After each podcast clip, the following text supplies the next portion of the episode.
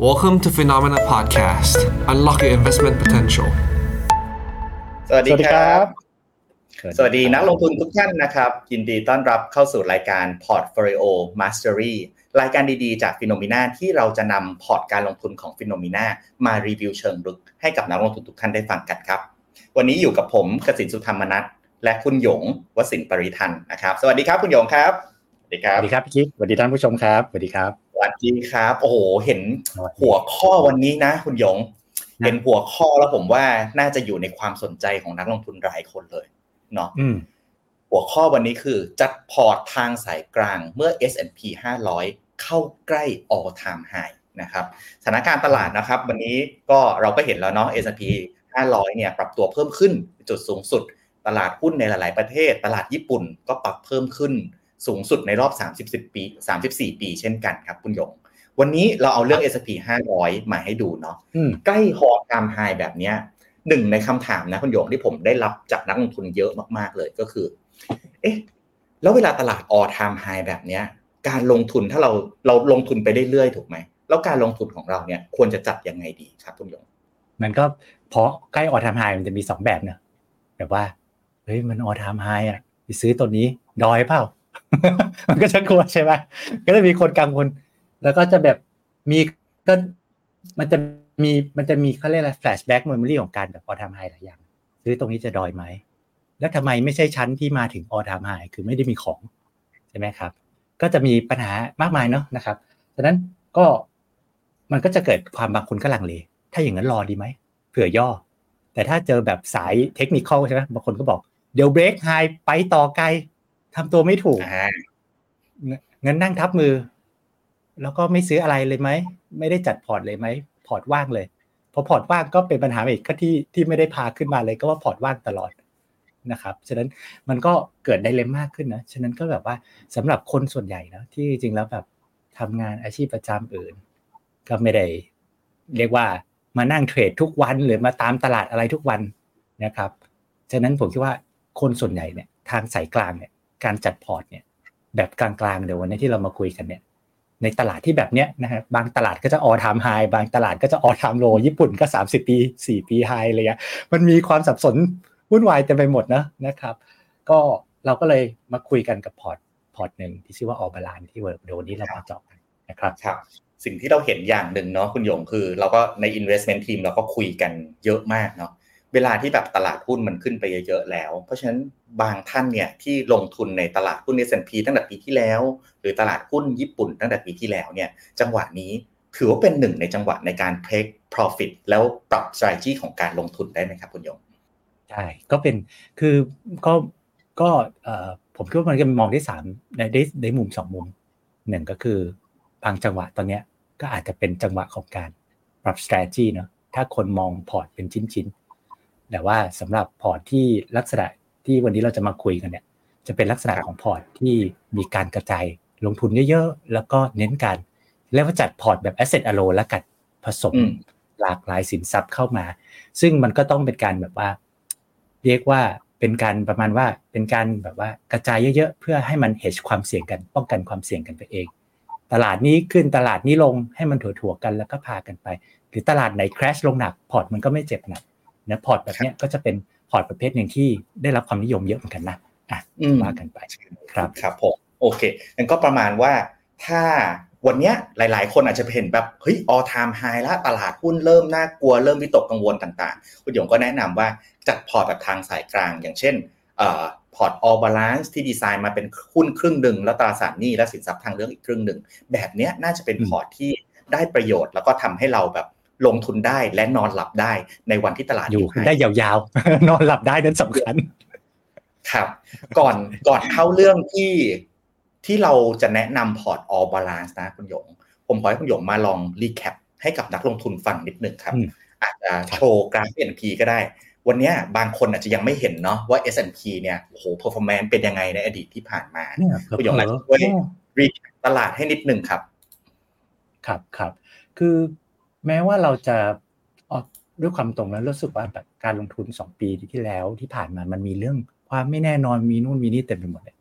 แต่ดัชนีในหลาย ๆ ดัชนีในโลกนะกำลังวิ่งไปสู่จุดสูงสุดในรอบหลายปี หรือแท้หรือสำหรับ S&P เนี่ย มันคือกำลังเทส all time high นี่ผมซูมเอาแบบยาว ๆ นะ คือที่บางทีเนี่ย นี่มันคือปี 90 มาถึงปัจจุบันนะคือหุ้นอเมริกามันก็เป็นหุ้นที่มหัศจรรย์มาก คือมันมันเรียกว่าจะผ่านร้อนผ่านหนาวผ่านรู้กี่วิกฤตนะครับ อเมริกาก็เป็นประเทศที่มีความยืดหยุ่นสูงนะครับ ก็บริษัทในนั้นนะก็มีนวัตกรรมปรับตัวไปได้เรื่อย ๆ เหมือนกันนะครับฉะนั้นหุ้นอเมริกาเนี่ยกำลังก้าวเข้าสู่ all time high นะครับ ในขณะที่หุ้นเมื่อกี้พี่กิ๊กแตะตลาดหนึ่งไปหุ้นญี่ปุ่นญี่ปุ่น ไม่ all time high นะ แต่ก็ใกล้ละ 30 กว่าปีนะครับเจแปนเนี่ยญี่ปุ่นเนี่ยเจอคาว่า lost decade นะครับทศวรรษที่สูญหาย มาลายทศวรรษเลยนี่อยู่ในยุค 90หายเก่า อันนี้ก็ก็มาก็อีกนิดนึงนะ อีกนิดนึงนะครับ ก็มาได้ไกลมากนะครับ ซึ่งในขณะเดียวกันนะเมื่อกี้ผมแตะแล้วมองแต่โลกดีๆ มีตลาดที่แบบเนี่ยต้องตลาดนี้เลยอาจจะลึกสุดใจฮังเซ็งฮะ ฮังเซ็งนี่คือ multiple year low เลยนะครับที่ต่ำสุดในรอบกี่ปีละ low นี้ก็คือ GFC นะครับประมาณช่วงเกือบ 20 ปีที่ผ่านมานะครับจะเห็นว่าตอนนี้มันมี diver มันมี divergenceคือคือ divergence ของ performance ของตลาดหมายถึงว่ามีตลาดที่จะไป high ละแล้วก็มีตลาดที่กำลัง low นะครับตอนนี้ความทุกข์ของหลาย ๆ คนเนาะแล้วก็เป็นความทุกข์ของเราด้วยนะสำหรับในในในในบางแบบ พอร์ตเลยในบางลูกค้าที่เราดูแลนะครับ ก็คือเรามีบางประเทศเยอะก็ไป เอาพูดง่ายเปิดมามีแต่จีน หรือเปิดมามีแต่ techคือเราไม่ได้จัดไปทั่วๆคราวนี้เนี่ยทุกข์ของเรามันก็จะอยู่สักกับประเทศประเทศหนึ่งหรือหรือคลาสสิกนะบ้านเราเนี่ยก็จะมีหุ้นไทยกันเยอะใช่ไหมเพราะว่าเรา home bias เราเกิดมาเมืองไทยแล้วก็ลงกองไทยใช่ไหมครับฉะนั้นบอกว่าการแบบจัดแบบ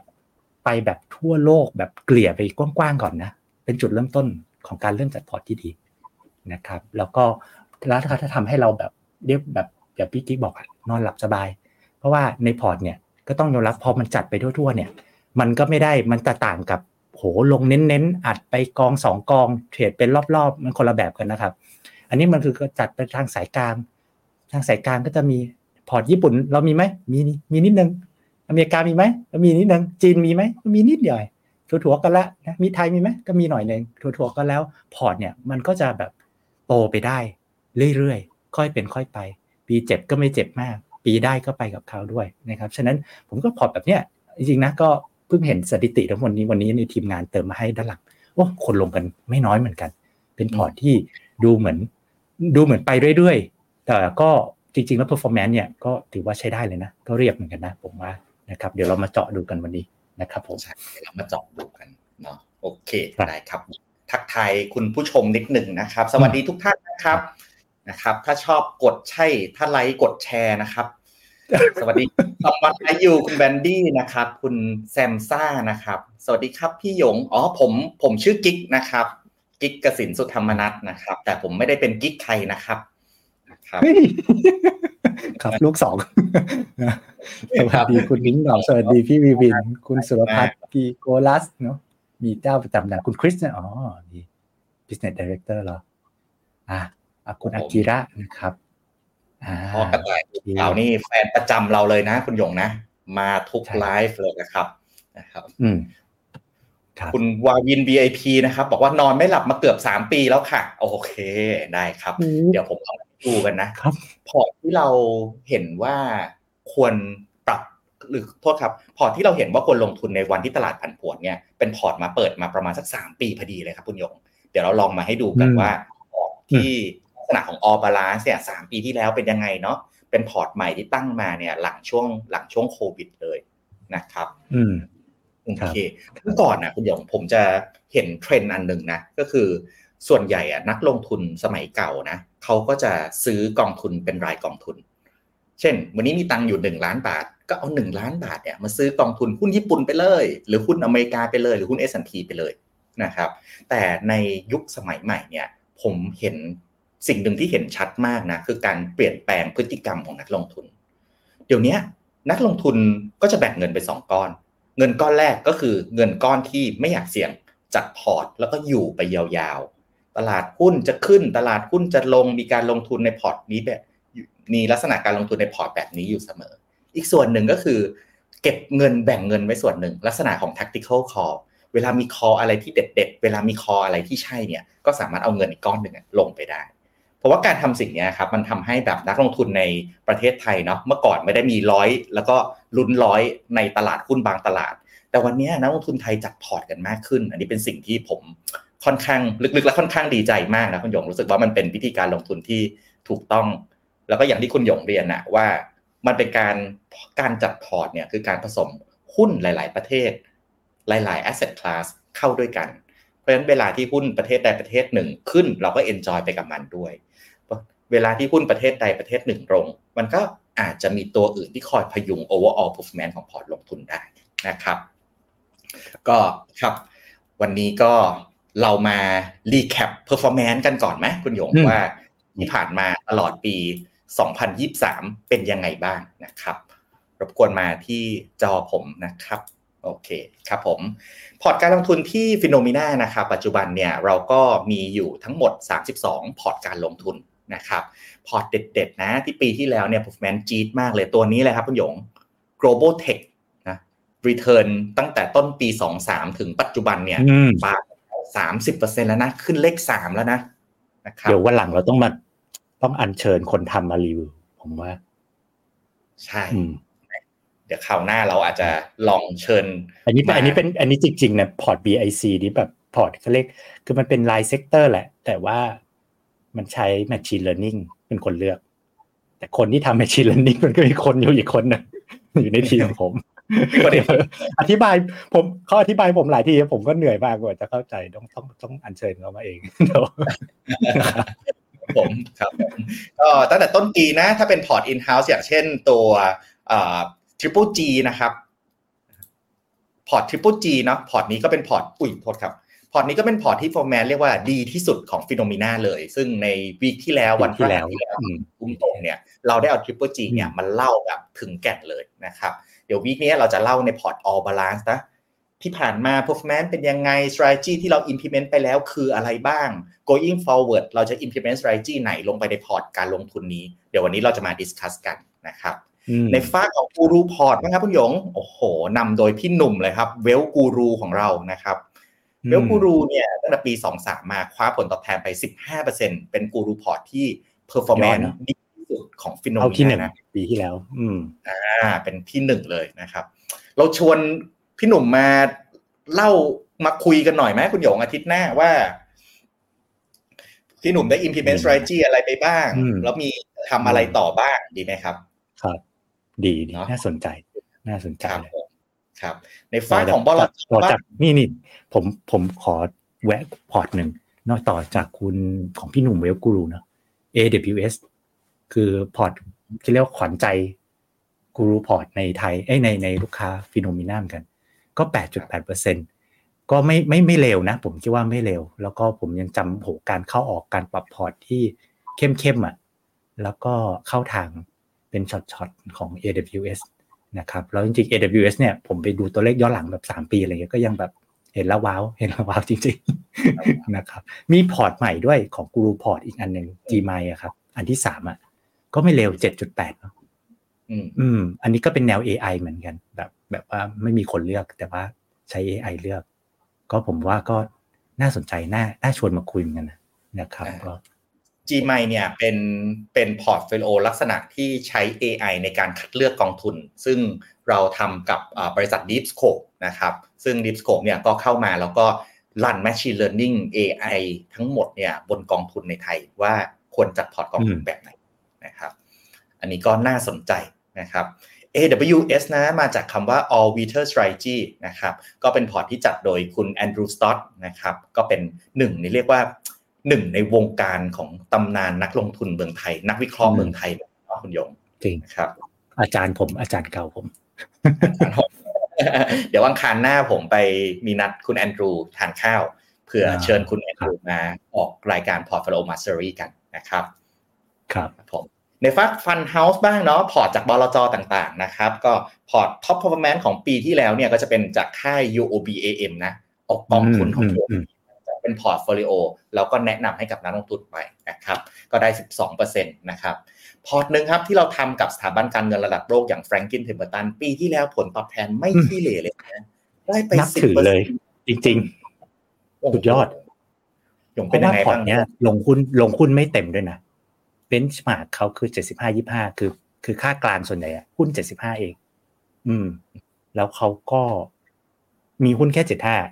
ทำได้ขนาดเนี้ย อืม คือจริงต้องบอกว่าทิปเปอร์จีเนี่ยมีหุ้นร้อยเลยได้สิบเอ็ดจุดสี่ TOR มีหุ้นแค่เจ็ดสิบห้าเปอร์เซ็นทำได้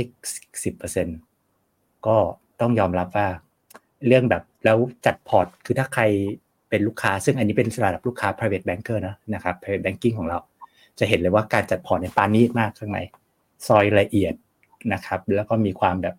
นะผ่านร้อนผ่านหนาวมาตอนนี้ค่อนข้างเห็น performance และ up and down ผมคิดว่าก็ก็การันตีชื่อจริง ๆนะครับครับผมนะครับก็เป็นอีกหนึ่งโครงการดีๆเนาะที่เราไปพาร์ทเนอร์กับสถาบันการเงินอย่าง Franklin Templeton เนี่ยเพื่อที่จะนำของดีๆ เทคนิคการจัดพอร์ตดีๆ leverage นักวิเคราะห์และผู้จัดการกองทุนที่อยู่ทั่วโลกของ Franklin Templeton เนี่ย เอาเขาเอามุมมองของเขามาจัดพอร์ตให้กับนักลงทุนที่อยู่ในเมืองไทยกันนะครับ โอเคอืมอะเข้าประเด็นวันนี้เลยดีกว่าคุณหยง all balance เนาะ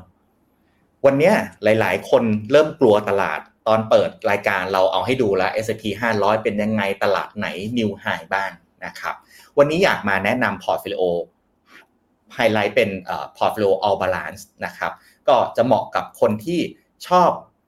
ชอบการลงทุนแบบลงทุนไปเรื่อยๆเนาะเดินทางสายกลางนะครับก็เป็นพอร์ตที่ Finnomena เนี่ยตั้งมาตั้งแต่ประมาณช่วงเดือนสิงหาคมปี 2020เนาะคือหลังจากโควิดแป๊บหนึ่งนะครับจำได้ไหมครับ ตอนเกิดโควิดเนี่ยในช่วงประมาณสักโควิดปลายปี 2019เนาะแล้วก็ฮิตตลาดการเงินการลงทุนทั่วโลกเนี่ยประมาณเดือนมีนาเมษาปี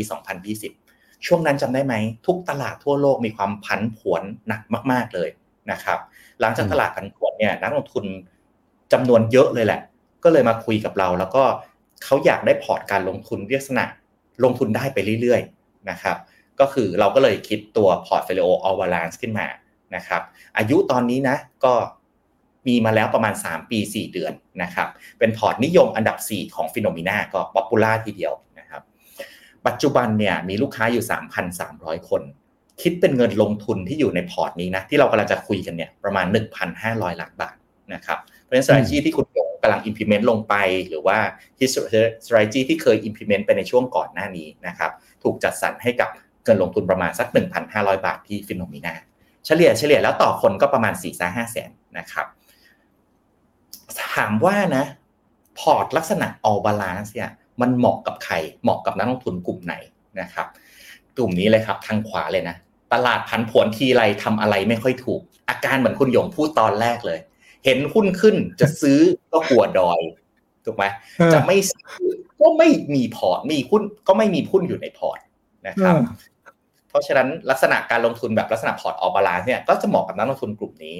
เพราะว่าบางครั้งนะ เวลาที่เราเห็นตลาดไหน new high บางทีเราก็อาจจะ follow ได้ แล้วแต่โมเมนตัมของตลาด ซึ่งเรื่องพวกนี้เนี่ยทางทีม investment ของ Finnomena ก็จะดูแลให้กับนักลงทุนทุกท่านนะครับ อีกกลุ่มหนึ่งครับคุณหยงไม่รู้จะซื้อขายตอนไหน กลัวซื้อตอน all time high นี่ลักษณะเดียวกันเลยเนาะมีเงินลงทุนแต่ไม่มีเวลา หาผู้เชี่ยวชาญในการจัดพอร์ตการลงทุนให้นะครับ ก็เป็นลักษณะของนักลงทุนที่ลงทุนใน all balance นะที่สำคัญนะ all balance คือคำว่า balance เนี่ยแปลว่ามีหุ้นอยู่ครึ่งหนึ่งในพอร์ตอย่างที่ผมเล่าไปในช่วงต้น นะครับ เพราะฉะนั้นลักษณะ character ของนักลงทุนที่มาลงทุนในพอร์ตเนี่ย คุณต้องรับความเสี่ยงหุ้นได้บ้าง ไม่ใช่บอกว่า พี่รับความเสี่ยงหุ้นไม่ได้เลย พี่ไม่อยากเห็นพอร์ตติดลบเลยนะครับ อันนั้นอาจจะเหมาะกับพอร์ตที่เป็นลักษณะของ fixed income มากกว่า พอร์ตออ l บาลานซ์เนี่ยมีหุ้นอยู่ครึ่งหนึ่งของพอร์ตนะครับ เพราะฉะนั้นเนี่ยมันก็จะมีความผันผวนบ้างระดับหนึ่ง แต่ก็ไม่ได้เยอะมากนะ อยู่ในระดับพอดีพอดีประมาณครึ่งหนึ่งนะครับโอเคนะครับ อ่านี่ครับพอร์ตนี้ตั้งมาเมื่อวันที่ 18 สิงหาคมปี 2020 นะครับ ความเสี่ยงก็กลางๆ ปกติเวลาที่เราจัดพอร์ต แล้วก็บริหารเงินให้กับนักลงทุนเนี่ย เราก็จะมีลักษณะไปดู benchmark ด้วยว่าเราแข่งกับใคร ซึ่ง all balance เนี่ยเราแข่งกับ moderate allocation fund ก็คือกอง asset allocation ที่มีอยู่ในตลาดนั่นแหละนะครับ target return to to to to ลูกค้าเนี่ยก็อยู่ที่ประมาณสัก 6-8%แต่ไม่ใช่การการันตีนะครับ เวลาที่คุณหยงวางพอร์ตเนี่ย คุณหยงก็จะ target return ไว้ว่าเฮ้ยพอร์ตเนี่ยอยากได้ return ประมาณเท่าไหร่ ซึ่งแน่นอนอย่างที่เราได้ยินกันตั้งแต่เด็กเนาะ high risk high return นะครับพอร์ตเนี่ยก็เลยมีความเสี่ยงที่ลักษณะค่อนข้างกลางไปทางสูงนะครับปรับพอร์ตทุกประมาณสัก 6 เดือน ก็จะมีการปรับพอร์ตครั้งหนึ่งครับผมโอเคหน้าพอร์ตวันนี้เป็นยังไงบ้างครับคุณหยงครับก็ในหน้าพอร์ตนะด้านขวานะครับพอร์ตเนี้ยจัดโดยใช้ Black Litterman Model เป็นหลัก นะครับ ซึ่งก็เป็นเรียกว่า Engine ในการจัดพอร์ตแบบที่เรียกว่ายอมรับกันทั่วโลกโมเดลหนึ่งนะครับแล้วก็เราก็จะใส่มุมมองลงไปในนั้นด้วยนะครับ ตอนนี้หน้าพอร์ตนะครับเราก็จะตั้งไว้คือยังไงอะพอร์ตเนี่ย concept ที่สำคัญเลยนะ เราก็จะขึงหุ้นประมาณครึ่งหนึ่งบวกลบนะครับกลมๆนะห้าสิบเปอร์เซ็นต์เนี่ยบวกลบสักห้าถึงสิบเปอร์เซ็นต์เนี่ยอยู่ในกรอบนะครับตลอดเวลา นะครับอาจจะมีปรับเพิ่มบ้างในบางช่วง หรือปรับลดบ้างในบางช่วง อันนี้ก็แล้วแต่มุมมองนะนะครับแล้วก็พอร์ตนะ allocation ที่ใหญ่ที่สุดนะครับด้านขวานะนะครับสีเหลืองคือหุ้นโลกนะ KKP GNP นะครับสีเทา B Asia 20%นะครับสองเป็นหุ้นเอเชีย X Japan นะครับแล้วก็สีแดงไอ้ไม่สีสีมันสีแบบขอขอโทษขอโทษสีเมื่อกี้ถูกแล้วเวียดนามครับ สี เรียกอะไรดี น้ำตาลทองทองก่อนเวียดนามนะ principal VNEQ จะเห็นว่าก็คือหุ้นโลก หุ้นเอเชีย บวก principal VNEQ เนี่ยจะจบที่ 50%อันนี้คิดว่าค่ากลางของเรานะกองหุ้นเนี่ยรวมกันประมาณ 50%ถ้าเรียงตามลำดับความเสี่ยงลงไปถัดจากหุ้นเนี่ยเป็นกอง REIT และ property fund นะสีฟ้านะครับ TMB PIPF 15% นะครับแล้วก็หลังจากนั้นก็ถัดลงไปที่เหลือก็จะเป็นการกระจายในตราสารหนี้ไทยตราสารหนี้โลกแล้วก็ทองคำนะครับ ถ้าตราสารหนี้โลกเราก็ยูจิสขีดเอ็นนะทองคำก็ SCB g o h นะครับตราสารหนี้ไทยก็เป็นตราสารหนี้ระยะกางของ KFA Fix นะครับ ก็ภาพรวมนะก็ concept ตามชื่อเลย all balance นะครับ จัดพอร์ตโดยมีหุ้นประมาณนะครับ 50%บวกลบนะครับ แล้วก็ที่เหลือก็กระจายลงทุนในสินทรัพย์อื่น นะครับ ชวนคุณหยงคุยในครึ่งของหุ้นดีกว่าครับ ดูจากการกระจายกระจายพอร์ตที่พี่หยงวางไว้นะ GNP อะยี่สิบห้าเปอร์เซ็นคือหนึ่งในสี่ของพอร์ต เติบโตตามตลาดหุ้นทั่วโลกถูกไหมเพราะ GNP มันลงหุ้นทั่วโลกนะครับใช่อีกยี่สิบเปอร์เซ็นเนี่ยมาโฟกัสในเอเชีย เอเชียเป็น region ที่เรียกว่า GDP growth แล้วก็ การ growth สูงที่สุดในโลกอยู่แล้ว ก็คือ position มาแถว growth นะครับมีใส่เวียดนามเรื่องหยงห้าเปอร์เซ็นทำไมใส่เวียดนามแบบนี้ครับฟังหน่อยครับ อ่าคือพอร์ตเนื่องจากพอร์ตที่เราเน้นกระจายเนี่ยนะครับ เราก็จะใช้กองที่เป็นหุ้นโลก ซึ่งมีการกระจายสูงนะอย่าง KKP GNP นะลงได้ทั่วโลกเลย ทั้ง develop market emerging นะนะครับแล้ว B เอเชียก็ลงได้ทั่วเอเชีย แต่สองกองทุนนั้นน่ะ จะบอกว่าทั้งทั่วโลกและทั้งทั่วเอเชีย แต่ไม่มีเวียดนามอยู่ในแผนที่ คือคือเวียดนามเนี่ย มันยังไม่อยู่ในแผนที่ของเรียกว่ายังไม่อยู่ในภาษาในวงการเรียกว่า universe ไม่อยู่ในประเทศที่ลงทุนได้ของกองทุนพวกระดับโลกนะ KKP GNP คือ Capital Group นะเจ้าใหญ่ของโลกนะครับด้านหุ้น D Asia ก็ Invesco นะครับเพราะว่าเวียดนามมันเป็นฟอน เทียมาเก็ตหรือเปล่าคุณหยงใช่แบบไม่ใช่เขาใช้คำว่าฟรอนเทียแปลเป็นไทยคือชายขอบมันเหมือนแบบ จะเรียกว่าชนบทมากอะไรเงี้ยถ้าแปลตามภาษาอังกฤษนะแต่จริง ๆ เราก็รู้เราคนเอเชีย ว่าเวียดนามมันมันมันแค่อะไรกำลังมาไบรแบรนด์แค่ไหน พี่กิ๊กจริงๆ ถ้าผมจะไม่ผิดพี่เพิ่งไปเวียดนามมาใช่ไหมใช่เพิ่งไปเที่ยวเวียดนามมา แล้วใช่คึกคักไหม เจริญมากเลยหยง ผมไปไปไปไปดานัง อืมดานังก็เหมือนกับต่างจังหวัดของเวียดนามเนาะเชื่อไหมสิ่งหนึ่งที่ผมประทับใจนะเวลาแบบเรามองไปที่บ้านคนริมถนนเนี่ย ไม่ได้ต่างจากเมืองไทยเมื่อ 20 ปีครับ มันก็ลักษณะเป็นห้องแถวเป็นร้านค้าเก่าๆหน่อยเนาะแต่ที่ผมประทับใจคือเรื่องอินฟราสตรักเจอร์ของเขาถนนหนทางสะพานเนี่ยโอ้โหมันอยู่ในระดับที่แบบดีมากอะ่ะ คือประเทศเนี่ยผมรู้สึกเลยว่า แม้แต่จะในต่างจังหวัดก็ตาม ถ้าต่างจังหวัดแล้วเนี่ยความความเจริญต่างๆ เนี่ยมันเริ่มเข้าไปในต่างจังหวัดของเวียดนามแล้วผราะฉะนั้นถ้าจังหวัดไหนมันมี potential ในการ growth ได้อะผมว่ามันก็ไม่ได้ยากเลยการขนส่งต่างๆ มันมันเพียบพร้อมอยู่แล้ว อืม อันหนึ่งที่ประทับใจใช่ใช่เลยคือคือผมคิดว่าสำหรับสำหรับนักลงทุนชาวไทยเนี่ยยากมากที่จะปฏิเสธว่าเอาลุกของเวียดนามเนี่ย อาจจะไม่มา แต่ฉะนั้นถ้าแต่ว่าเราลงทุนด้วยกองหุ้นโลกก็แล้วหุ้นทั่วเอเชียก็แล้ว เขาไม่มีเวียดนามให้นะครับ เราต้องเติมไปเอง คือในนั้นนะมีไทยนะ มีอินเดียมีจีน และ fund manager เนี่ยอ่าอย่างอย่าง Invesco เนี่ยเขา outperform เขามีอินเดียเยอะ เขาเลือกหุ้นในจีนได้ค่อนข้างดีนะครับเขาไม่ไปจับหุ้นจีนที่โดนโดนโดนโดนตีมา แต่เขาก็ เวียดนามก็ยังไม่อยู่ในเรดาร์ของเขาอยู่ดี ด้วยด้วยอืมข้อจำกัดของเรื่องของเขาเรียกว่าตอนตั้งกองก็บอกว่าลงแต่เอเชีย ex Japan และเอเชีย ex Japan ก็เป็น emerging อะไรเงี้ยนะครับฉะนั้นฉะนั้นยังไงเวียดนามเนี่ยจำเป็นต้องเติม แล้วเดี๋ยวผมไปย้อนตอนหลังนะเท้าความนิดหนึ่งเวียดนามเนี่ยเรามาเติมมันต้องมีคนที่ถูกเอาออก เรามาเติมแทนหุ้นไทยครับ เมื่อตอนต้นปีที่แล้ว เดี๋ยวเดี๋ยวมาดู มาดูผลลัพธ์ของการกระทำของเรากันตอนท้ายนะครับชวนชวนคุยตรงนี้อีกนิดนึงคุณหยง Black-Litterman asset allocation model นักลงทุนหลายๆ คนอาจจะยังไม่รู้จักโมเดลนี้เนาะนะครับอืมคุณหยงช่วยเล่าให้ฟังแบบสั้นๆ ได้ไหมมันเป็นโมเดลหลักเลยที่ทาง Finnomena เราเนี่ยใช้ในการจัดหลาย ๆ พอร์ตการลงทุนให้กับนักลงทุน อืมครับครับครับเอ่อ Black-Litterman model เนี่ยก็เป็นโมเดลต่อยอด มาจากคือคลาสสิกโมเดลของ finance การลงทุนเนี่ยเขาเรียกว่า mean variance ของ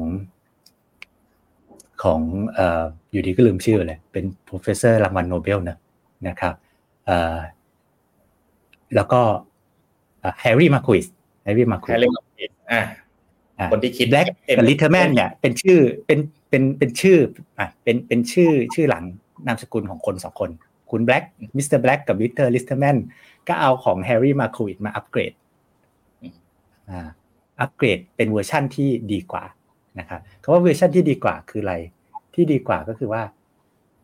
เราใส่ input ข้อมูลลงไป คาดการณ์ผลตอบแทนในระยะยาว ใส่ความเสี่ยงเข้าไป แล้วโมเดลเนี่ยก็จะไปดูด้วยว่า มุมมองของตลาดเนี่ย ผ่านขนาดตลาด โดยใช้การดูผ่านขนาดตลาด ว่าผ่าน market ในขนาด cap ตลาดเนี่ย market cap อ่า ประเทศใหญ่เงี้ยมันตีเป็น implied return เท่าไหร่ เป็นการเหมือนคล้ายๆ กับเป็นโมเดลที่ยอมรับว่า ไอ้ที่คาดการณ์ที่เราใส่ไปเนี่ย มันก็อาจไม่ถูกหมดหรอก ไปดูซิสิ่งที่ตลาดให้ราคาเขาว่าเท่าไหร่กัน แล้วเอามาผสมกัน ซึ่งมันมันมันเป็นเป็นเป็นเขาเรียกอะไรเป็นข้อดีมากๆ ของการยอมรับว่าเรา forecast เนี่ย มันไม่ถูกเป๊ะหรอก ไปดูซิสิ่งที่ตลาดบอกเนี่ย มันคือเท่าไหร่ แล้วเอามาผสม blend blend กัน แล้วออกมาเป็นการจัดพอร์ตนะครับ อืมอืมครับ ครับ เสริมคุณหยงเนาะ Black-Litterman model เนี่ยครับ จริง ๆ แล้วนะณวันแรกที่โมเดลนี้ออกมาเนี่ยเขาไม่ได้ให้เขาไม่ได้ทำเพื่อไปเพื่อไปใช้เอง แต่คุณแบล็กกับคุณลิทแมนเนี่ยเขาทำงานอยู่ที่ Goldman Sachs คุณหยงจำ Goldman Goldman Sachs ได้ไหมใช่ใช่โกลแมนโกลแมนอ่านะครับเขาทำงานอยู่ที่โกลแมนโกลแมนบอกว่าเนี่ยโกลแมนมีเงินเหลืออยู่ที่โกลแมนน่ะเยอะมากเลย จ้างสองคนนี้หน่อย คือคุณแบล็กกับคุณลิทแมนเข้ามาคิดโมเดล เพื่อที่จะบริหารเงินส่วนกลางของโกลแมน s ซ c h ตัวนี้ ก็เลยเขาสองคนก็เลยร่วมกันพัฒนาโมเดลขึ้นมาอันหนึ่ง เพื่อจัด asset allocation ให้กับ Goldman Sachs และใช้ชื่อโมเดลนั้นว่า Black-Litterman asset allocation model นี่ก็เป็นที่มาเนาะของโมเดลนี้นะครับโอเค งั้นโดยสรุป Black-Litterman ก็คือเป็นการ improve เนาะภาคต่อของ Harry Markowitz นะครับเพ ราะฉะนั้นจาก Harry Markowitz เนี่ยที่เอา stat ในอดีตอย่างเดียวมาใช้คำนวณเพื่อจัดพอร์ตการลงทุน Black-Litterman ไม่เอาทั้ง market cap return การคาดการณ์ของผู้จัดการกองทุนในอนาคตเอามาประกอบร่างกัน เพื่อ imply หาตัว implied return ของของโมเดลอืมของการจัดพอร์ตให้ได้นะครับ อันนี้ก็เป็นครับคอนเซ็ปต์ครับ Black-Litterman เนาะเป็นคอนเซ็ปต์ที่เราเอามาจากอเมริกานะคุณหยง เอามาใช้กันให้กับนักลงทุนได้ใช้กันนะครับ ครับโอเค ผลตอบแทนช่วงที่ผ่านมาเป็นยังไงบ้างหยงได้ข่าวว่าปีที่แล้วอืมนี่จ้าดมากเลยนะ ใช่ เอ้ยคือคนคือดูผลตอบแทนเนี่ยต้องดูด้วยนะ คือว่าเขาลงอะไรระดับความเสี่ยงประมาณไหนใช่ไหมความเสี่ยงขาลงเป็นยังไงเทียบกับกองทุนหรือดัชนีใกล้เคียงเนี่ยเป็นอย่างไรนะครับกองทุนออบาลานเนี่ยเราเทียบกับกองทุนในหมวด moderate allocation นะ หมวด moderate allocation เนี่ย ของ Morningstar นะเราไม่ได้จัดเอง คือเราไม่ได้ cherry pick อะพูดง่ายๆเราไม่ได้บอกเอ้ยกองนี้ไม่ดีเอากองนี้มันลงคือเราไปกวาดมาหมดเลย Morningstar ว่าไงก็ว่างั้นนะมีหกสิบกว่ากองนะครับมี footnote อยู่ข้างล่างเนี่ยหกสิบกว่ากองเนี่ยก็คือมีการจัดถ้าผมจำไม่ผิด Morningstar เขาจะจัดว่าถ้ากองทุนไหนเนี่ยมีการทำ asset allo นะไม่ว่าจะโดยผู้จัดการกองทุนในไทยหรือเมืองนอกหรืออะไรก็ตามนะ แต่มีหุ้นไม่เกินอยู่ในช่วงประมาณ 30-60% 35-60%เนี่ย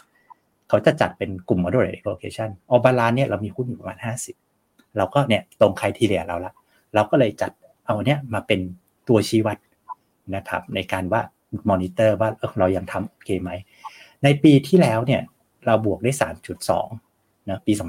2023 ค่าเฉลี่ยของ moderate allocation นะลบไป 2.2 นะครับ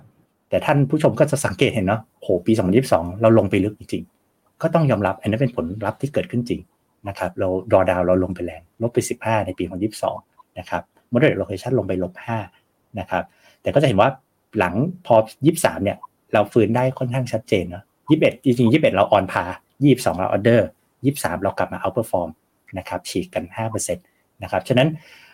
เดี๋ยววันนี้เราจะมาย้อนให้ดูตอนหลังว่า 23เนี่ยเราทำ major change อะไร เราทำ major change อะไร ซึ่งมันมีมันมีการเปลี่ยนแปลง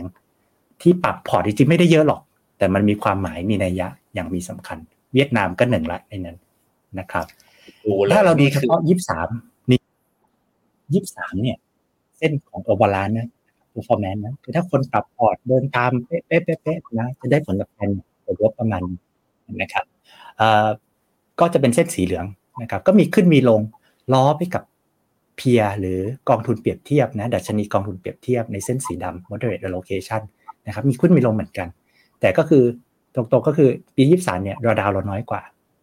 แล้วเวลาตลาด cash up ขาขึ้นเนี่ยเรา cash up ได้ได้ดีกว่านะครับในเส้นสีเหลืองเนาะจะเห็นว่าเวลาขาขึ้นเนี่ยเราก็จะเริ่มฉีกออกไปฉีกออกไป ในขณะที่ total drawdown เนี่ยนะครับเราเราน้อยกว่านะครับในแรงเงาสีเหลืองด้านล่างนะครับ ก็ เป็น big improvement จริงๆนะครับ อย่างน้อยก็คือเราก็รู้สึกว่าน่าจะมาถูกทางในสิ่งที่เราทำลงไปในช่วง 2023 นะครับ ดูแล้วนะคุณหยง performance ฉีกจากตัว benchmark เนี่ยถึงประมาณสัก 5%ในปี 2023 เป็นปีที่คุณหยงแบบ fight back เนาะสู้กลับมาเอากองนี้เอาพอร์ตนี้กลับมาได้หลังจากยี่สิบสองยับเยินใช่ยี่สิบสองอาจจะนิดนึงนะครับ ก็แน่นอนเนาะในโลก การเงินการลงทุนมันมีทั้งผิดและมีทั้งถูก สิ่งที่เราต้องทำคือเราต้องถูกมากกว่าผิดแค่นั้นเองครับ แต่ปี 2023 เนี่ยดูโห สวยงามนะ ก็เป็นปีที่แบบเรียกว่ากู้ชีพ All Balance กลับมาได้อยู่ในร่องในรอย outperform bench มาประมาณ 5%ก็เป็นปีหนึ่งที่สวยงามของ All Balance Portfolio เช่นกันนะครับ คุณหยงครับ ปี 2023 เนี่ย คุณหยงทำอะไรกับ All Balance Port บ้าง Key Strategy หลักๆหลักที่คุณหยงเอาไปใช้กับ พอร์ตการลงทุนอันนี้มีอะไรบ้างครับ อืมนะครับเอ่อจริงๆ All Balance เนี่ย เราจะปรับพอร์ตครั้งใหญ่นะประมาณช่วงภายในไตรมาสหนึ่งของปีนะครับก็อยู่ในช่วงเนี้ยต้นปีนะครับก็ในปีที่แล้วเนี่ยเราทำจริงๆ กว่าจะเขาเรียกว่าส่ง noti ปรับพอร์ตออกไปเนี่ยอาจจะเป็นช่วงต้นมิถุนาไอ้ขอโทษมีนาคมนะครับช่วงสัปดาห์ที่ 2 มีนาคมวันที่สาม จะเห็นว่า performance ช่วงนั้นก็ drop มา เหมือนกันนะครับ แล้วก็ใกล้ๆเกาะกับ bench peer อยู่พอหลังจากเราปรับพอร์ตนะ ปรับเสร็จวันที่ 15มั้งถ้าผม noti ออกไปนะครับ หลังจากปรับเนี่ยหลังจากนั้นก็ค่อนข้างยืนได้ค่อนข้างโอเค แล้วก็ฉีก outperform ไปเรื่อยๆนะครับ สิ่งที่เราทำไปในปีวันยี่สามนะมีสไลด์ขอข้ามไปอีกสองสไลด์ครับพี่ ขออนุญาตพูดบนสไลด์เลย ใหญ่ที่สุดอยู่ข้างบนเราทำเรื่อง p h e n o m e n a CME อ่าคืออะไรอันนี้เป็นอะไรที่เป็นอะไรที่แบบ abstract มากอยู่ข้างหลัง แต่ว่ามันมีผลต่อการวิธีวางพอร์ตของเรา คนอาจจะบอกว่าเออพอร์ตมันดูไม่ได้ต่างกันมากนะแต่ว่าจริง ๆ แล้วมันมีการปรับไปนะครับ p h e n o m e n a CME เนี่ยก็คือตัววิธีการคำนวณผลตอบแทนคาดการ on top ไปก่อนเข้า back l i t e r m a n อีก สมมติว่าเดิมเรามี เครื่องยนต์ที่ชื่อว่า back l i t e r m a n ใช่ไหมครับ แล้วเราเติมน้ำมัน ยี่ห้อหนึ่งเข้าไปก่อนนะครับเดิมเราก็เติมน้ำมันที่ว่าเนี่ยก็คือผลตอบแทนคาดการณ์ซึ่งเดิมเราก็มีการคาดการณ์ผลตอบแทนของทีมใส่เข้าไปนะครับ แต่ว่าพอ 2023 เนี่ย จริงๆ ก็เราก็เป็นอะไรที่เรียนรู้จากจาก fund manager ต่างประเทศเหมือนกันนะ ว่าเวลาเขาทำพวก Black-Litterman หรือโมเดลพวกเนี้ยเขาจะใช้ กระบวนการที่เรียกว่าการทำ CME ไปก่อนก่อนจะเข้าโมเดลโมเดล CME เนี่ยมันย่อมาจาก Capital Market Expectation จริงๆแล้วมันคือการพูดภาษาบ้านๆคือการคาดการผลตอบแทนระยะยาวมากๆ ของหลากหลายสินทรัพย์นะครับคำว่ายาวคือเท่าไหร่ห้าถึงสิบปีขึ้นไป แล้วแต่เฮาส์ไหนจะทำนะครับพวกเฮาส์ดังๆเนี่ย Backlog Franklin Templeton นะนะครับเอ่อ T Low Price Invesco มีหมดทุกคนทำ และทุกคนจะอัปเดตปีละครั้ง เราก็ลองไปศึกษาวิธีเขาดู จริงๆนะให้ให้น้องในทีมเนี่ยไปนั่งดูของต่างประเทศทุกเจ้าเลย แล้วก็ไปดูว่าเขาวางกรอบในการ forecast หรือคาดการณ์ผลตอบแทนในระยะยาวนะ ต้องย้ำว่าระยะยาวนะ คือมันไม่ใช่การ forecast ว่า ปีหน้า 2024 หุ้นสหรัฐจะได้เท่าไหร่ไม่ใช่แบบนั้นบอกว่าอีก 5-10 ปีเนี่ยน่าจะได้หุ้นสหรัฐน่าจะได้เท่าไหร่ มันจะเป็นการคาดการณ์แบบคร่าวๆ แต่มันจะมีกรอบ มีกรอบที่เหมือนไปมีความเป็นหลักวิชาการมากขึ้นนะครับ เราลอง implement ตรงนั้น เพราะว่าต้องยอมรับว่าโมเดลเนี่ยภาษาถ้าใครเคยทำนะก็จะรู้ว่า garbage in garbage out คือถ้าเราใส่ assumption อะไรที่มันแย่ ถ้าโมเดลดีหน่อยก็ ก็ก็ผลลัพธ์ก็แย่น้อยหน่อย แต่ถ้าโมเดลไม่ดีหน่อย ผลลัพธ์ก็ยิ่งแย่เข้าไปเลยนะครับดังนั้นเราพยายามไป improve ตรง input ตอนขาเข้า ดยการทำ p h e n o m e n a CME นะครับเราเริ่ม introduce ครั้งแรกนะปี 2023 ต้นปี ในตอนหลังจากนั้นเนี่ยมันจะไป impact อะไร impact การจัดสัดส่วนนะครับ ตรงนั้น impact ที่อันเกิดที่สองที่เราทำนะนะครับ ในด้านล่างนะคือการตัดสินใจเลือกเวียดนามมาแทนหุ้นไทย ซึ่งผมว่าอันเนี้ย big difference ช่วยให้พอร์ตเรารอดคือก่อนเพราะเราก็รู้ก่อนหน้านี้เนี่ยใน All Balance มีหุ้นไทยอยู่ แล้วคุณหยงหุ้นไทยก็เอาหุ้นไทยออกแล้วปรับเป็นหุ้นเวียดนามเอง ปรับเป็นหุ้นเวียดนามใช่เข้ามาใช่คือว่าพุทแมนน่าจะดีใช่กว่าหุ้นไทยถูกไหใช่มครับ ผลลัพธ์เป็นยังไงครับคุณหยงก็เราทำคือเราปรับเวียดนามเข้ามาเนี่ยนะครับ หลังจากที่เราปรับเวียดนามนะยิง PRA ออกไปยิงตัว notification ออกไปเนี่ยนะครับเอ่อกอง VNEQ เนี่ยหลังจากที่วันที่เราปรับเดือนมีนา 2023 เนี่ย ปรับตัวขึ้นไปประมาณ 8.5%เนาะถ้าเราไม่ได้ปรับ เราถือกอง TCF อยู่ ก็ TCF ก็ลงไป 16%นะครับจะลงทุนหุ้นไทยเนาะห้าเปอร์เซ็นต์นะครับ แล้วก็เรามีการปรับตัวกองนะครับฟัน selection อันนี้เรียกว่าการปรับฟัน selection คือยังเป็นกองหุ้นโลกอยู่ เดิมเราใช้ปีที่แล้ว ปีก่อนๆเราใช้ TMB GQG มานะครับเราปรับเป็น KKP JNP H เนาะนะครับ อันนี้ต้องยอมรับว่าหลังจากเราปรับนะแฟร์ๆตรงไปตรงมาเลย performance ไม่ต่างกันมาก จริง ๆ เราปรับไปแล้วมันน้อยกว่า 0. จุดอะไม่ถึงเปอร์เซ็นต์อะ0.9เปอร์เซ็นต์ครับเรียกว่า on par on par fair fair นะครับ เราเลยไม่ได้ติ๊กถูกให้แล้วก็อีกอันที่เราปรับนะครับ อันนี้ดูเป็นแบบอ่ามันดูไม่ได้เยอะ แต่ก็เป็น easy easy win ที่เราคิดว่ามันมันมันค่อนข้างชัดก็คือใส่มันเป็น KFF แทน KFS plus ก็คือเป็นตราสารหนี้ไทย ยืดอายุตราสารยืด duration ไป เราเห็นแล้วเนี่ยดอกเบี้ยก็ขึ้นมาเยอะแล้ว ใช่ไหมครับ เงินเฟอ้อก็น่าจะพีคแล้ว ฉะนั้นก็ในเชิงตราสารหนี้เนี่ยยืด duration ยืดอายุตราสาร เราก็ enhance ได้มาอีกประมาณสิบกว่า basis point นะครับซึ่งซึ่งสำหรับตราสารหนี้ผมคิดว่าโอเค มันมันตราสารหนี้ความเสี่ยงมันต่ำนะฉะนั้นก็ครับก็เป็นแอคชั่นรวมๆที่เราทำนะครับเพราะฉะนั้นผมสรุปอย่างนี้ก็คือปีที่แล้วนะปี 23 action หลักๆ ที่ทำไปกับพอร์ต All Balance ก็คือ1เปลี่ยน country selection จากประเทศไทยเป็นประเทศเวียดนาม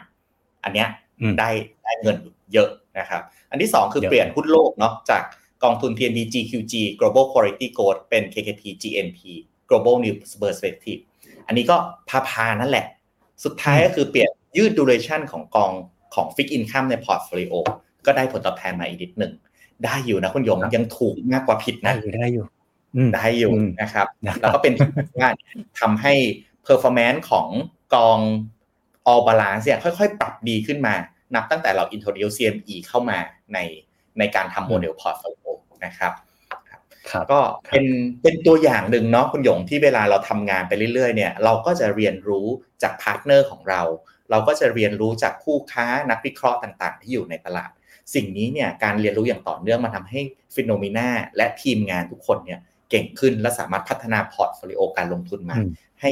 ให้ตรงใจกับนักลงทุนได้มากขึ้นนะครับครับครับอะอืมมาดูไส้บ้าง จากที่คุณหยงบอกเมื่อกี้เนาะกองไหน contribute อืมเท่าไหร่บ้างครับขอเป็นไฮไลท์ก็พอเนาะเดี๋ยวเราไปตอบคำถามกันอืมนะครับ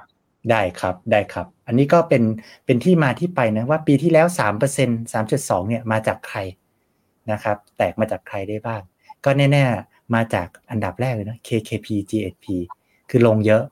นะครับหมายถึงลงทุนสัดส่วนที่สูงนะครับแล้วก็ตัวกองเองก็ขึ้นมาทั้ง 15%ตั้งแต่ที่เราเริ่มลงทุนไปนะครับฉะนั้นก็กองเดียวก็ให้มา 3.8นะครับมองด้านไม่ดีบ้าง ด้านฉุดหลังบ้างดูซ้ายสุดแล้วไปดูขวาสุดไฮไลท์ขวาสุดเนี่ยนะครับก็เป็น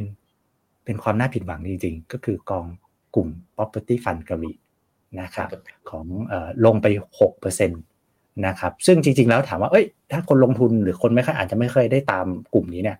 ก็เป็นคว้าแบบ TMB PIPF แบบมีปัญหาอะไรหรือเปล่า จริง ๆ มันลงแท็กเซกเตอร์ต้องบอกว่าลงแท็กเซกเตอร์นะครับก็ก็เป็นผลจากเรื่องดอกเบี้ยขึ้นนะครับ ก็เอ่อเนี่ยเป็นเรื่องนั้นนะครับ ก็เปิดต้นปีมานะดูข้างบนนิดนึงนะสองสองสัปดาห์ไม่ถึงสองสัปดาห์ดีนะครับผ่านไปเร็วนะ ก็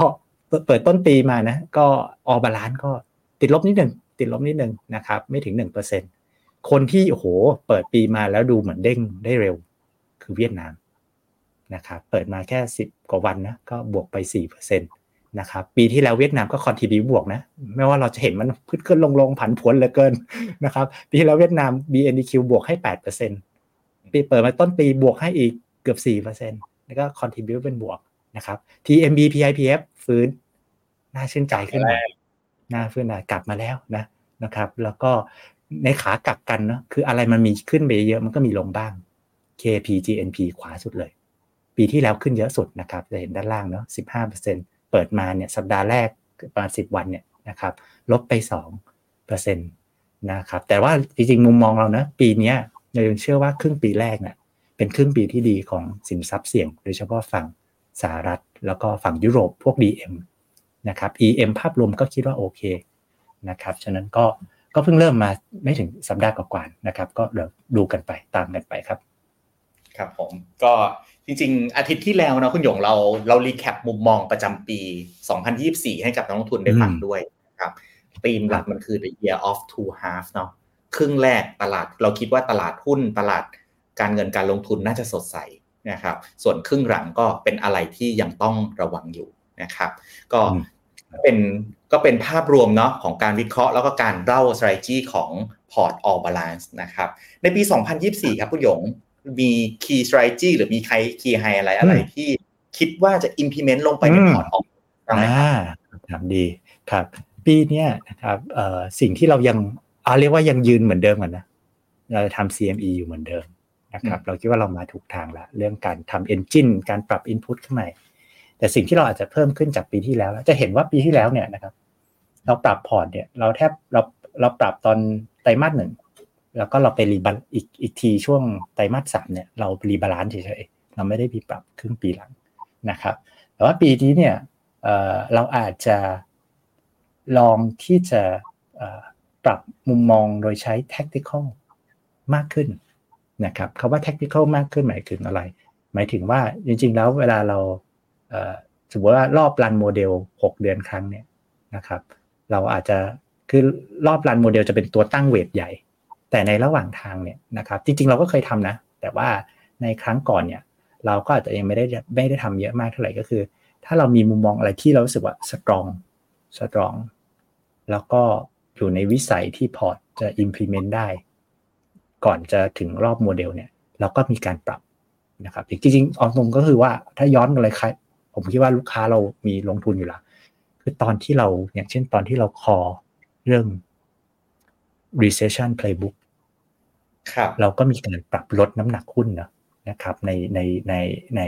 เรียกว่านอกรอบของการไม่ต้อง rebalance หรือโมเดลเลยนะครับปรับลดใน All Balance ลงนะห้าเปอร์เซ็นสิบเปอร์เซ็นตนะครับแต่ว่าโดยทั่วไปแล้วเนี่ยการใส่มุมมองเราเนี่ยเราก็จะยังอยู่ในกรอบนะ ว่าขอให้มีหุ้นเนี่ยอยู่ในห้าเปอร์เซ็นต์ 50%บวกลบนะนะครับบวกลบไม่เกิน 6 ไม่เกิน 10%นะครับแล้วก็จะ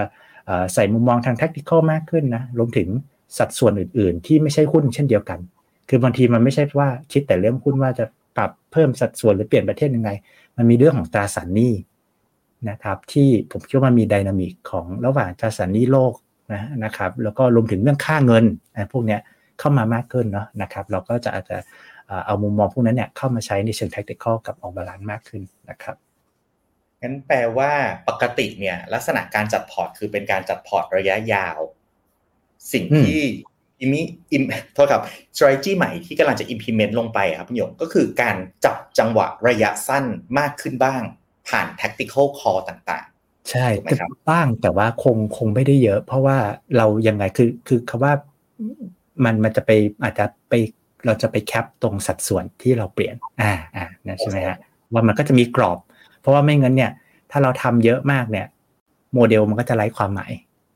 เราก็โยนโมเดลทิ้งไปอ่าใช่ไหมเราก็ต้องเอาโมเดลเป็นตัวตั้งแล้วเราก็ใส่วิว แต่เขาเรียกว่าเป็นการภาษาในวงการเรียกว่าโอเวอร์เลย์ไปซ้อนวิวบนโมเดลอีกชั้นหนึ่งนะครับ tweak นิดหน่อย แต่ไม่ได้เยอะไม่ได้เปลี่ยนแปลงโมเดลอย่างมีนัยสำคัญ ใช่ใช่ใช่ใช่คือคาแรคเตอร์ของ long term ของการวางพอร์ตเนี่ยยังต้องอยู่ นะแต่ว่าเราว่าอยากจะพยายามหา enhance return นะในกรอบที่คิดว่ายังไม่หลุดความเสี่ยงจากโมเดลหรือภาพใหญ่ครับ ครับผมสิ่งหนึ่งเนะที่ผมเห็นในอาทิตย์เนี้ยครับคุณหยก ผมเริ่มเห็น flow ของการขายกองทุนบางกองทุนจากนักลงทุนเหมือนกัน อย่างที่เราเห็นตลาด new high ไปเยอะแล้ว ผมเริ่มเห็น flow การขายตลาดญี่ปุ่นมาลงทุนใน asset class อื่น ผมเริ่มเห็น flow ของการขายทองคำ มาลงทุนใน asset class อื่นเริ่มคือเริ่มเห็นคนเริ่มเห็นคน take profit อะเพราะฉะนั้นตลาดมันมันขึ้นไป new high ในหลายตลาดเพราะฉะนั้นช่วงนี้ผมเชื่อว่านักลงทุนส่วนหนึ่งเนี่ยกำลังปรับพอร์ตกันอยู่นะครับคำถามยอดฮิตเลยคุณหยกสมมติปรับพอร์ตมาแล้ว ผมได้หุ้นอเมริกามา 10%ได้หุ้นญี่ปุ่นมา 20 ได้ทองคำมา 20%เนี่ยคำถามคือถ้ามีเงินเหลือที่เกิดจากการปรับพอร์ตเนี่ย วันนี้ผมเอามาลงใน All Balance ได้ไหม แนะนำไหมเอาเริ่มลงทุนวันนี้ แนะแนะนำแนะนำเพราะว่าจริง ๆ แต่ก็ต้องคือคือแนะนำแต่ผมก็ต้องเข้าใจต้องเอ่อต้องต้องบอกว่า All Balance เนี่ยถูกดีไซน์ โดยคิดเชื่อว่าจริงๆตัวเลขก็บอกอยู่ในหน้าแรกๆนะว่ามันเหมาะกับคนส่วนใหญ่ สายกลาง แล้วก็รวมถึงสัดส่วนกลางๆด้วยนะครับฉะนั้นถ้าเอ่อถ้า buy in คอนเซปต์คือยังไงผมอะ จะแนะนำให้คนลงอะผมก็อยากให้แบบคน buy in เขาเรียกอะไรเชื่อแล้วก็ซื้อในวิธีการสร้างพอร์ตและคอนเซ็ปต์เหมือนกัน ฉะนั้นถามว่า take profit เวลาเราถือเป็นกองกองเป็นก้อนนะ และยังไม่แน่ใจว่า ไปลุยตลาดอะไรต่อดีสมมติอาจจะอยู่ใน DIY หรืออะไรเงี้ยมามาซื้อพอร์ตนี้ แล้วก็บอกว่างั้นฝากเราบริหารแบบกระจาย แนะนำจัดพอร์ตแบบกระจายนะครับ แล้วก็ถือไปยาว อย่างเงี้ยก็ได้ได้ก็เป็นเป็นทางเลือกหนึ่งนะครับก็คือเป็นพอร์ตที่ถือได้เรื่อยๆเนาะแม้แต่ในตอนนี้เนี่ยที่ตลาดหุ้นมันปรับตัวขึ้นไปสูงทางคุณหยกก็กับทีมงานเนี่ยก็มองอยู่ว่าเฮ้ยใส่อะไรดีอะไรที่ควรหลบอะไรที่ควรสู้ถูกไหมครับครับครับครับผมโอเคได้ครับผมก็ลงได้นะ All Balance ใครนักลงทุนท่านไหนที่ take profit มาจากต่างลาต่างประเทศนะครับ บางคนบอก take profit มาจากบิตคอยครับคุณหยกตอนนี้บิตคอยเริ่มขึ้นนะ นะครับ ก็สามารถเอามาเซฟผ่าน แต่พอร์ตนี้จะไม่ไม่ซิ่งแบบบิตคอยนะเดี๋ยวคนลงบิตคอยมันไม่ซิ่งเห็นเมื่อกี้เห็นตัวเลขก็ก็เห็นอยู่นะครับ มันก็มีตราสารนี่มีหุ้นครึ่งหนึ่งคนละเป็นคนละเบอร์ไม่ได้มี digital asset ในพอร์ตนี้นะครับ เป็นหุ้นครึ่งหนึ่งแล้วก็ตราสารที่เป็นสินทรัพย์ทางเลือกอีกครึ่งหนึ่งนะครับ เดี๋ยวเรามาตอบคำถามกับนักลงทุนกันบ้างดีกว่าครับคุณหยงครับ ครับผมครับ สวัสดีนะครับ คุณอากิระครับ FC Duo นะ คุณอากิระก็มาดูเราตั้งแต่ปีที่แล้วแล้วนะคุณหยงผมจำได้เลยนะครับนะครับ คุณกิติครับถามว่า อยากทราบภาษีกับค่าธรรมเนียมในการซื้อหุ้นกับกองทุนต่างประเทศครับ กฎหมายที่ออกใหม่ รวมกองทุนไหม แล้วยังคุ้มค่าไหมครับ ไม่รวมกองทุนนะครับ หมายถึงคุณกิติน่าจะหมายถึงภาษีไม่โดนภาษีภาษีที่นำเงินจากต่างประเทศกลับเข้าไทยถูกไหมนะครับ เนี่ยจะเกิดขึ้นกับการลงทุนโดยตรง โดยตรงแปลว่าอะไร โดยตรงแปลว่าคุณกิติเอาเงินโอนออกจากประเทศไทยไปต่างประเทศ ไปซื้อหุ้นเป็นตัวตัว หรือซื้อตราสารหนี้เป็นตัวตัวแบบนั้นโดนแน่นอนนะครับ ลักษณะของกองทุนรวมเนี่ยเป็นนิติบุคคลที่จัดตั้งในประเทศไทย แล้วก็ได้รับกฎกฎหมายเนี่ยยกเว้นภาษีให้กับกองทุนรวมนะครับ เพราะฉะนั้นกองทุนรวมตอนนี้ไม่เสียภาษีนะครับ แม้ว่าจะเป็นกองต่างประเทศก็ตามนะครับ อันนี้เป็นประเด็นที่นักลงทุนถามกันมา เยอะมากเลยครับคุณโยมเยอะมาก เนี่ยวันที่ผมครับผมก็ทำกันบ้านให้กับลูกลูกค้าเอ่อท่านหนึ่งเนี่ยมีเงินลงทุนในต่างประเทศ ไม่น้อยเลยรายตัว ตัดสินใจเนาะไม่เคยหันมามองกองทุน ก็กลับมาพิจารณาถามว่าจะเอาเงินกลับเพราะเรื่องภาษีนี่แหละ ช่วยหากองทุนที่ตรงใจให้หน่อยนะครับอืมก็ก็ กองทุนนี้ก็รอดนะ ไม่ต้องกังวลเรื่องภาษีนะครับ ไม่ต้องกังวลเรื่องภาษี เมื่อเช้าก็มีข่าวคุณหยง ดรนิเวศก็ออกมาแนะนำการเทรดหุ้นต่างประเทศผ่านกองทุนรวมอ๋ออ่าอ่าอ่าอ่าใช่ใช่ครับไม่ต้องห่วงครับกองทุนรวมไม่เสียภาษีนะครับ ดูเหมือนกองทุนรวมจังหวะนี้นะคุณหยงเป็นน่าจะเป็นช่องทางการลงทุนในต่างประเทศที่เรียกว่ามีประสิทธิภาพอันดับต้นๆเลย เพราะว่ามันไม่โดนภาษีอืมแต่ การลงทุนอื่นๆ หุ้นรายตัว หุ้นต่างประเทศรายตัวต่างๆ โดนภาษีกันหมดนะครับครับอากิระนะครับนิเคอิทูเดอะมูนนะครับ คุณหยงมีอะไรแนะนำคุณอากิระอยู่ไหม แสดงว่าต้องมีโพซิชันอยู่แน่นอน เรายินดีด้วยอันดับแรกก่อนยินดีด้วย แล้วก็ดูถึงนี่เลยนะ คุณสุรพัฒน์นะ นี่อ่าทางประจำถือเจแปนมาห้าปีบวกไปห้าสิบเปอร์เซ็นต์ละยินดีด้วยครับ แล้วก็เก่งมากนะครับ ก็แต่ถ้าถามเรานะ ซึ่งเราก็ค่อนข้างขาอยู่ขาแบกกับญี่ปุ่นมาสักพักอะก็ต้องยอมรับว่าแบเร็วไป แต่ถามว่าปีนี้ยังยืนยันแบบนั้นไหมยังยืนยันอยู่หมายถึงว่าทยอยขายออกมานะครับ เราคิดว่าเอ่อเอาไปลงที่อื่นน่าจะคุ้มเสี่ยงดูจังหวะที่จะ take profit แล้วก็มีการปรับพอร์ตบ้างเนาะเพราะเยอะมากครับนะครับสามสิบสี่ปีอะครับ ถ้าไม่ขายจังหวะนี้ผมว่าก็เดี๋ยวอาจจะอาจจะเสียดายครับนี่ผมชอบคอมเมนต์นี้ผมชอบคอมเมนต์นี้ อะไรอันไหนคุณพี่วิวินบอกว่า วันนี้ดูคุณกิ๊กวัยรุ่นมากเลยค่ะอ๋อไปทำอะไรมาครับ ไปตัดผมมาครับทุกคน อ๋ออ่าพอดีช่วงปีใหม่ร้านตัดผมปิดนะครับ ก็เลยยังไม่ได้ตัด อ๋อ ผมไม่สังเกตเลยนะครับผมขอบคุณนะครับครับครับคุณสุภรัตน์นะครับ แต่ BTC ถือมา 4 ปีบวก 400%นะครับยินดีด้วยนะครับยิน ดีด้วยนะทุกการลงรทุอนบนะเอาละออกของมันประเมินสถานการณ์ให้ดีๆนะครับ การลงทุนในบิตคอยช่วงนี้ก็เรียกว่ากลับมาป๊อปปูล่าอีกครั้งหนึ่งนะคุณหยง ผมเห็นนะ digital platform หลาย ๆ ที่เริ่มรับสมัครคนเพิ่ม เตรียมตัวเป็นขาขึ้นของบิตคอยนะครับเหรอ story อืมก็คือในเรื่องของ halving เนาะเดือนเดือนเมษากลางเดือนเมษายนจะมีการ halving นะครับ halving ก็คือเมื่อก่อนเนี่ยมีคนขุดบิตคอยเนาะพอขุดบิตคอยขึ้นมาปุ๊บอะได้บิตคอยปริมาณหนึ่ง halving ก็คือทุกปริมาณการขุดเนี่ยมันจะลดลงครึ่งหนึ่งนะครับมันก็เหมือนกับจำกัดตัว supply ของของของบิตคอยแล้วก็ทำให้ราคาเนี่ยเพิ่มขึ้นมาในวันที่ supply มันหายไปนะครับก็เป็นสตอรี่ระยะสั้นเนาะถึงแค่เดือนเมษาเอง แต่หลังจากนั้นเนี่ยบิตคอยก็ต้องดูชะตากรรมของตัวเองนะครับ ว่าจะพิสูจน์ใน ฐานะเงินหนึ่งในเงินของโลกได้หรือไม่นะครับโอเคครับอ่าคุณยงแนะนำคุณนี่ศิวกรนี่กดพร้อมกันกองไหน DCA ระยะยาว5ปีขึ้นไป ผมว่ามีสองแบบ DCA เป็นพอร์ตหรือเป็นกองเออคิดอย่างนี้ดีกว่า อืม ผมคิดว่าถ้า ถ้าจะเอาเป็นกองผมตอบสองก็แยกคำถามนะถ้ารับความเสี่ยงได้สูง เป็นกอง แล้วก็ห้าปีขึ้นไปห้าปีขึ้นไปเนี่ย ส่วนใหญ่คิดคาดว่ารับความเสี่ยงได้สูงแล้วเนอะก็ไปสายหุ้น หุ้นคำว่าหุ้นอะไรก็ต้องเลือกหุ้นที่คิดว่า long term ได้ยาวๆ ผมให้แบบนี้ US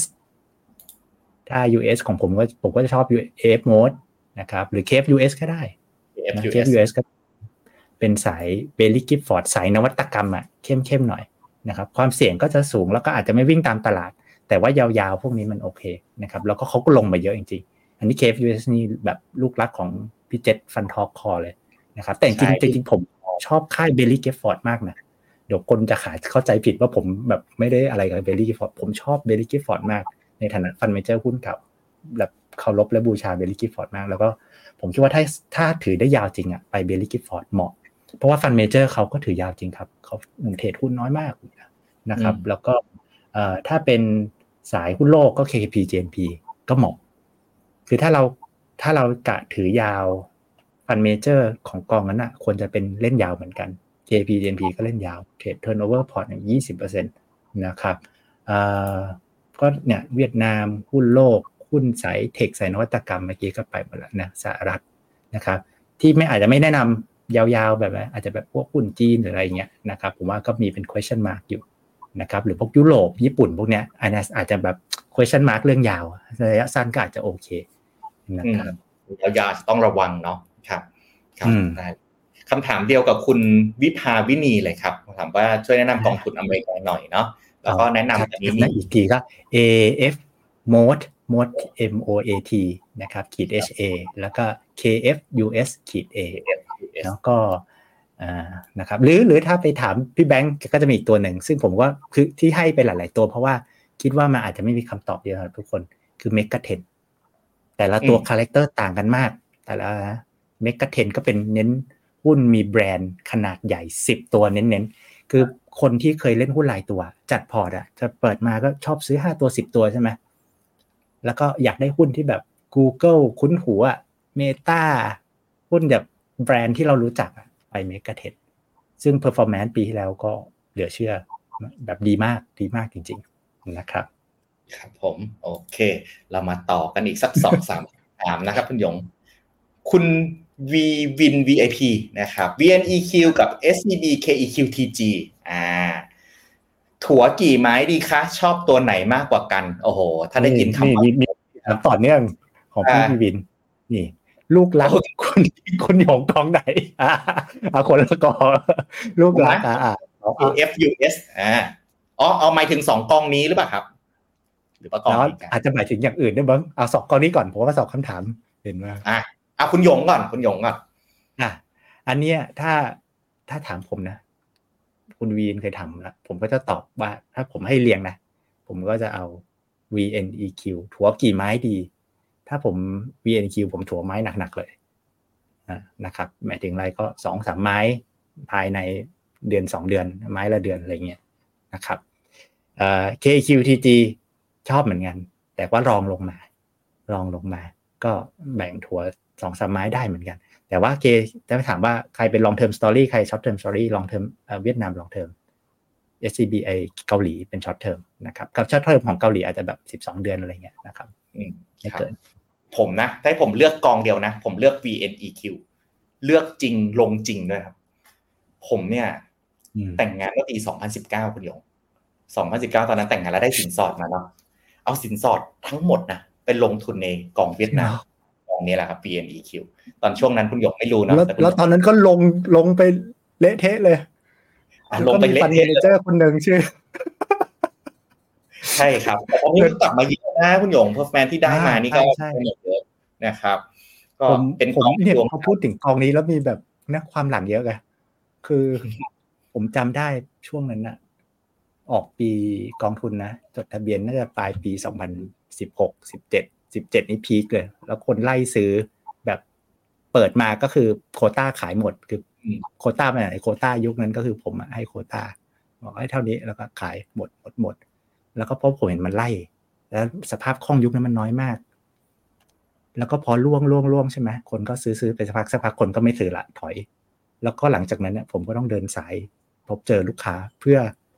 แบบเพื่อชี้แจงและขอแบบว่า อย่าขายเลยครับจริงๆทำงานเดินสายหนักมากก็ก็หวังว่าถ้าเดี๋ยวพิกเนี้ยตอนนั้นก็พิกก็เป็นลูกค้าท่านหนึ่งนะแต่ก็ไม่ได้ เราก็ เราก็รู้จักกันไม่ได้เดินสายมาก็ดีใจนะที่ยังถืออยู่ก็ครับกลับมาหมดถือยาวครับถือยาวครับ ไม่เคยขายเลยตั้งแต่ 2019 นะครับอ่าคุณวีมาแซวนะ ตอนนี้รวยเลยนะครับคุณกิ๊กครับสินสอดที่ใช้ได้ครับใช้ได้ครับ โอเคครับอีกสักสองคำถามเนาะคุณพาดวิทย์ครับประสิทธิ์พิเศษนะครับ ถามว่ามีทุนเริ่ม1 0 0 0 0แสนจะมีคนดูแลพอร์ตให้ไหมครับนะครับ บริการที่ FINNOMENA นะครับก็จะเริ่มเราแบ่งเป็นหลาย segment เนาะถ้าเกิดว่าเป็นเงินลงทุนที่ไม่ไม่ได้ถึง 2 ล้านบาทเนี่ยเราจะมีระบบเทคโนโลยีในการดูแลท่านนะครับเดี๋ยวนี้ใช้ง่ายมากแล้วครับ คุณภาบิดครับแค่มีแอปพลิเคชัน FINNOMENA นะ เวลาที่เราปรับพอร์ต เราแนะการการลงทุนต่างๆ เนี่ย เราจะส่ง noti ไปให้คุณตลอดเลย เพราะฉะนั้นเนี่ยแทนที่จะยกหูหาผู้แนะนำการลงทุน ขอให้เปิดแอปครับ ก็จะเห็นทุกการสื่อสารทุก notification ของ FINNOMENA นะครับ ที่ผมเห็นอย่างหนึ่งนะคุณหยงระยะหลังเนี่ยเริ่มมีแบบนักลงทุนที่เมื่อก่อนเนี่ยติดผู้ดูแลการลงทุนติดมาก มีอะไรต้องโทรหาโทรหาอืมแต่ระยะละระยะหลังเนี่ยเริ่มมีนักลงทุนกลุ่มเนี้ยที่มีเงินลงทุนเยอะๆนะแต่ชอบที่จะดูแลตัวเองมากกว่า วันนี้ข่าวสารมันหาได้ง่ายกว่าเมื่อก่อนเยอะ วันนี้ action อืมต่างๆหรือมาเรา action ได้ทันทีนะครับ ก็เป็นทางเลือกนะครับโอเคอืมคำถามสุดท้ายนะครับ คุณเพอร์ซี่อืมนะครับไม่กระทั่งไชน่ามีปล่อยชื่อหุ้นที่ถือออกมาหรือยังครับ เหมือนยังไม่เห็นเอ๊ะเขาเพิ่ง IPO จบแต่ไป ผมผมในที่ใช่ไหมแต่ว่าตอนตอน CPO เนี่ยเขามีเขาเรียกว่าอะไร ให้ชื่อแบบที่คาดว่าจะลงอืมที่คาดว่าจะลง ซึ่งซึ่งซึ่งเนื่องจาก process ของ m e g a t e n และ m e g a t e n China มันชัดมาก เขาเอาแบรนด์ บนสถาบันจัดอันดับแบรนด์ แล้วเขาก็เรียงสิบตัวที่ใหญ่ที่สุด ฉะนั้นชื่อที่เขาให้ณตอนที่เขาคาดว่าน่าจะลงอะมันไม่น่าจะผมยังไม่ได้เช็คอีกทีนะ แต่ผมคิดว่ามันไม่ได้เปลี่ยน ไม่ได้เปลี่ยนนี่คือมีอะไรพวก Tencent Alibaba พิงอันอินชรัน BYD น้องฟูสปริงนะครับก็จะมีแบบบริษัทที่ที่เราพอคุ้นหูกัน แต่ว่าไอ้ไอ้น้องฟูสปริงนี่แบบมันเป็นไอ้น้ำดื่มน้ำแร่แบบ จีนตัวหนึ่งอันนั้นอาจจะไม่คุ้นแต่ตัวอื่นเราคงคุ้นหมดนะครับนั่นนั่นคือนั่นคือชื่อเพื่อที่ผมว่าไม่คงไม่ได้ต่างกับตอนที่ก่อนเขา IPO มากนะครับใช่ครับผมเขาดู list จาก brand list เนาะนะครับคงไม่ต่างมาก แต่ส่วน fund fact sheet เนี่ยผมเข้าใจว่าน่าจะออกมาหลังจากจดทะเบียนไปหนึ่งเดือนเนาะคุณหยงเพราะงั้นต้นต้นๆเดือนครับกุมภาน่าจะเห็นตัว fund fact sheet ของกองนี้กันนะครับ โอเคครับก็ ประมาณนี้ครับสำหรับวันนี้นะครับ ก็ครับรายการนี้เนาะเป็นรายการใหม่นะครับ ชื่อว่า Portfolio Mastery นะครับ เรามีหลายพอร์ตการลงทุนมากเลยมี 32 พอร์ตการลงทุน รายการเนี้ยเราก็จะค่อยๆแงะแกะทีละพอร์ต แล้วผมก็จะเป็นลูกค้า คุณหยงก็จะเป็น Finnomena เนาะผมก็จะมาถามครับมาซักไอ้ไอ้ยคุณหยงทำอะไรกับพอร์ตนี้ เพราะฉะนั้นมีคำถามต่างๆ เข้ามาถามตรงๆได้เลย นะครับ ไม่ต้องกลัวน่าเกลียดนะ เดี๋ยวอืมเดี๋ยวผมแปลงแปลงสารและถามคุณหยงให้อีกทีหนึ่งนะครับนะครับ ก็เดี๋ยวอาทิตย์หน้าเนี่ยเราก็จะเอาพอร์ตอันใหม่เนี่ยเข้ามารีวิวให้กับนักลงทุนดูนะครับ ก็วันนี้ผมกับคุณหยงก็ขออนุญาตลาไปก่อนนะครับ มีอะไรติชมสามารถคอมเมนต์ไปได้เลยนะครับ ขอบคุณทุกท่านนะครับ ขอให้ประสบความสำเร็จจากการลงทุนครับทุกคน สวัสดีครับ สวัสดีครับ